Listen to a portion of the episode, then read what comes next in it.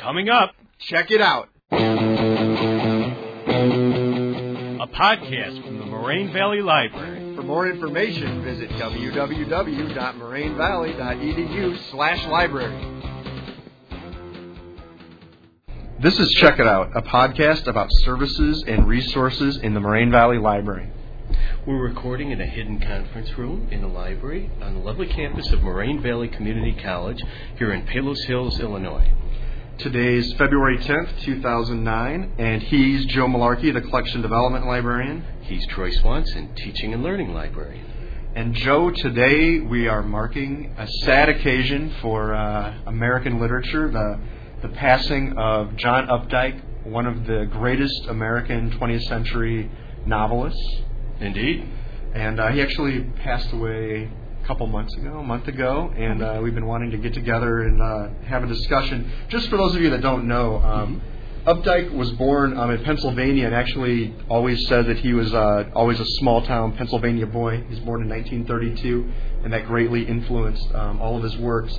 You know, he won almost every award for literature that you could possibly win the, the Pulitzer, the National Book Award, American Book Award, National Book Critics Circle. Um, his most famous novels are probably the Rabbit series, which Mhm. are four, five novels Four and a novella. four and a novella. Thank you. That's our expert who will be we'll introduce in a second. Um, and, and but beyond that, I mean, he's a, a critic, uh, short story writer, an editor, uh, was an art critic. I mean, he he was everywhere in essays and uh, a voice about America, and uh, it's a huge loss. And so it's I think it's worth worthy of our time to just take a few minutes to talk about um, who Updike was and to help promote um, to our students and faculty uh, John Updike. So to do that, we've invited uh, Erika Deiters from the Com Department, Literature, um, to share her special expertise. So. Uh, Erika, tell us how you know John Updike and uh, what we're going to talk about.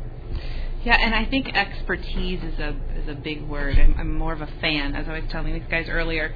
Um, I was introduced to Updike when I was in college. I think I was a sophomore, and I took with Dr. Wheeler at Wittenberg University a class called The American Novel, and we read um, Updike. We read Rabbit Run, and I instantly was drawn to his language, his characters, his conflicts.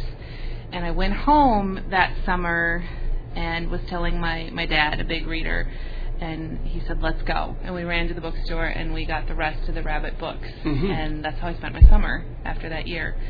Um, and, Awesome. and again, and then I went on to grad school, and as a creative writing graduate student, of course, we work with our own writing, but we also take comprehensive exams where we have a focus author, and Updike was was my focus. And it was at that point that I spent much more time on some of his short story writing as opposed to his novels. So really digging in and looking at him as a writer, writer. Yeah. Yeah, and I'm just always amazed um, at, at what he wrote from novels and short stories, but tons of essays, collections of essays, even poetry, um, lots of children's poetry, which is light and rhymy and fun, and um, but still full of really good imagery. And writing up to the end, Oh yeah, right? Yeah. Because, you know, I, I just read um, Toni Morrison's most recent novel, and I went to look up criticism on, on it on the web, And and sure it. enough, Mhm. he had reviewed it, Mhm. right, for the New York uh, Review of Books. Yeah, and it wasn't always literary criticism, but he also wrote political essays and humor essays and uh, personal essays too. Mhm. So Yeah. just That's that voice I mean, to be gone. Yeah, it's something else.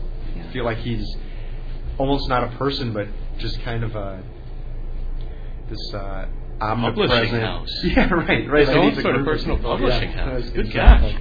Exactly. And I think it's different for me too. I- And I tell my students this. Um, I, I have a little postcard next to me right now, but I, I think I have a crush on the man. Um, you know, and he's kind of a sexist pig in ways, and he he writes a, a, a lot of sexy works. Um, and and I don't think that's the reason I have a crush on him. I just think it's it's I admire his talent so much, and um, I admire just his demeanor. You know, I, I heard him speak again while I was in grad school. He was in Minneapolis, and um, you know, I ditched class so I could go. And of Mhm. course, he selected just the right story. You know, that took place at a Minneapolis airport, and you know, really appealed to the crowd, and um, a polite I don't think he's humble necessarily. You know, he knows he's a good writer, and Mm-hmm. and um, and you can definitely see that in some of his later later works where he seems to care more about the language and his really thick, dense sentences that are actually difficult to read. Where he's not paying as much attention, I don't think, to a reader anymore. But Hmm. you know, just again, my crush falls into you know, I love that he loves language so much. Mm-hmm. He took the technical side to Mhm. the, I mean, really explored what language can be. Right, and he kept challenging himself. Early on, you know, his stories were about the characters and were about the conflicts, and, and again later on, he he was working more with with words. So, could we ask you um, to maybe read? I know you have a passage. I, I have a couple things, Yeah. and I, I guess one of one of my favorite pieces is it's he's an edited or intro a book called The Writer's Desk, and it's just this little collection where different writers write about where they write. Mhm. And Updike got to write the introduction to the book. And he says, uh, in my own writing quarter with lavatory, four little maids' room. It's in a generous scaled old summer house. I have three desks, each of a different substance and each trained to support a different activity. Hmm. An oak desk bought at a furniture and parts in Boston 20 years ago, um, along with its metal typing desk. This is where I answer letters and talk on the phone. Um, he has then another army equipment piece of you know it's a retired army desk and this is where he writes by hand where he likes to sneak up on a poem or a novel with the humblest and quietest of weapons a pencil. He says also at this desk um, this is where I read proofs and compare novels, successive versions side by side. The third desk is veneered in white formica and holds the word processor where everything gets typed up many times, including this introduction. Uh, being able to move from desk to desk, like being able to turn over in bed, solves some cramps and fidgets and, and satisfies the authorial persona. The wooden desk serves the man of the world, the formica functioning professional, and the old army desk, the tentative, tender creator who hopes to establish in this clumsy, improvised setting some connection with the ethereal and everlasting spirit of literature. It's um, so open, you know, to- just and open up his average life.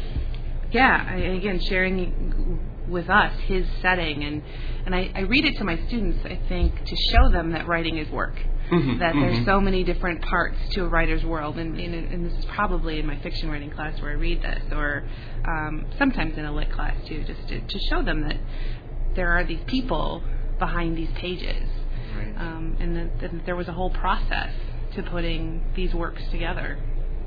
So. And maybe I need another desk. Yeah. Maybe I'd be more We all need productive. more like, desks. yeah. Yeah, one. Yeah. Yeah. Yeah. You know, one thing that in getting ready for this uh, discussion that I found that um, maybe you could comment on was as the the writers at that time, especially when Rabbit first came out, which it was in in '60. Um, you know, the time of uh, I had mentioned earlier, Kerouac's On the Road had just been out. This kind of romantic novel about the American road, and Hemingway was getting to his peak, and you know, war novels and the the Old Man in the Sea, fighting the the great last fish, right? And um, even like um, of Steinbeck, uh, the the great struggles of society. Um, but the the Ra- Rabbit Run in that series was different. I mean, it, it wasn't the it wasn't a war novel, it, but it was this, still this struggle. But it was so domestic and so about the home, and, and mm-hmm. it, it was different for especially a male writer at that time period.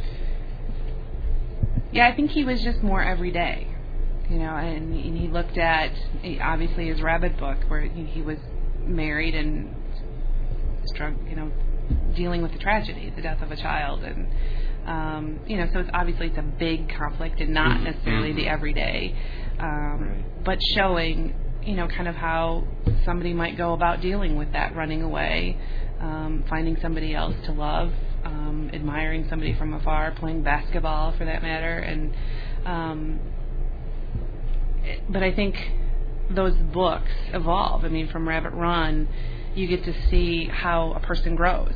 Again, Mm. so it goes back to Mhm. that every day. So you see this character, um, Rabbit, go through the decades where he um, tries to redo his life and get back together with his wife, and how then eventually he makes it rich, and uh, and, and what that Right. means to a person, and then when when he gets old and dies, and and how that affects you know the, him him the aging process, but then also how it affects his family.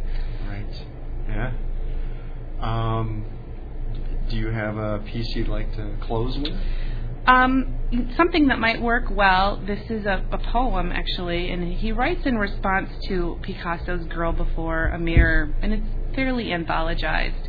Um, but he's writing about himself. He's, he's he sees this painting fr- by Picasso at the Museum of Modern Art, and it makes him think of himself. So it might, it might be fun, especially at this time um, of his death. He says, before the mirror, how many of us still remember when Picasso's Girl Before the Mirror hung at the turning of the stairs at the pre expansion Museum of Modern Art? Millions of us, probably. But we, but we form, excuse me, a dwindling population, mm-hmm. garish and brush slashed, and yet as balanced as a cardboard queen in a deck of giant cards. The painting proclaimed, Enter here, and abandon preconception. She bounced the erotic balls of herself back and forth between reflection and reality. Now I discover, in the recent retrospective at the establishment, that the vivid painting dates from March of 1932, the very month which I first saw light, squinting nostalgia from the womb.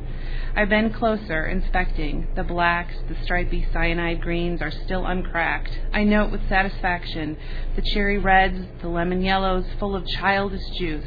No sag, no wrinkle, fresh as paint. Back then I knew how, I reflect, to lay it on. Hmm. So, Uh, that's great. so kind of fun. Again, kind of looking at his life and comparing this painting and not aging to himself, Mhm. I think, a little bit. Right. All right. Well, thanks for coming in. Thank you. It- It's And, uh, it's been fun. Again, again, I cried when he died, and so it's been fun Mhm. just to think about, you know, like you would a real person, a Mhm. real person, you know, the good old days. Well, and, and you know, like the the writers, the the best writers open themselves up. So. Mhm.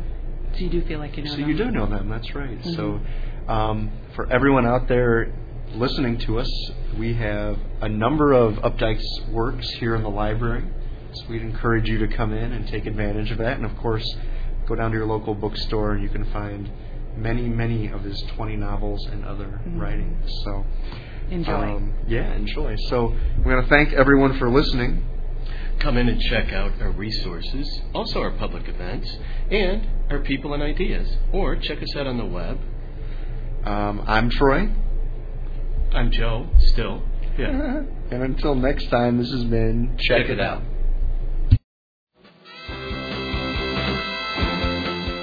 Thanks for listening to this Moraine Valley Library podcast. For more information, visit www.morainevalley.edu slash library.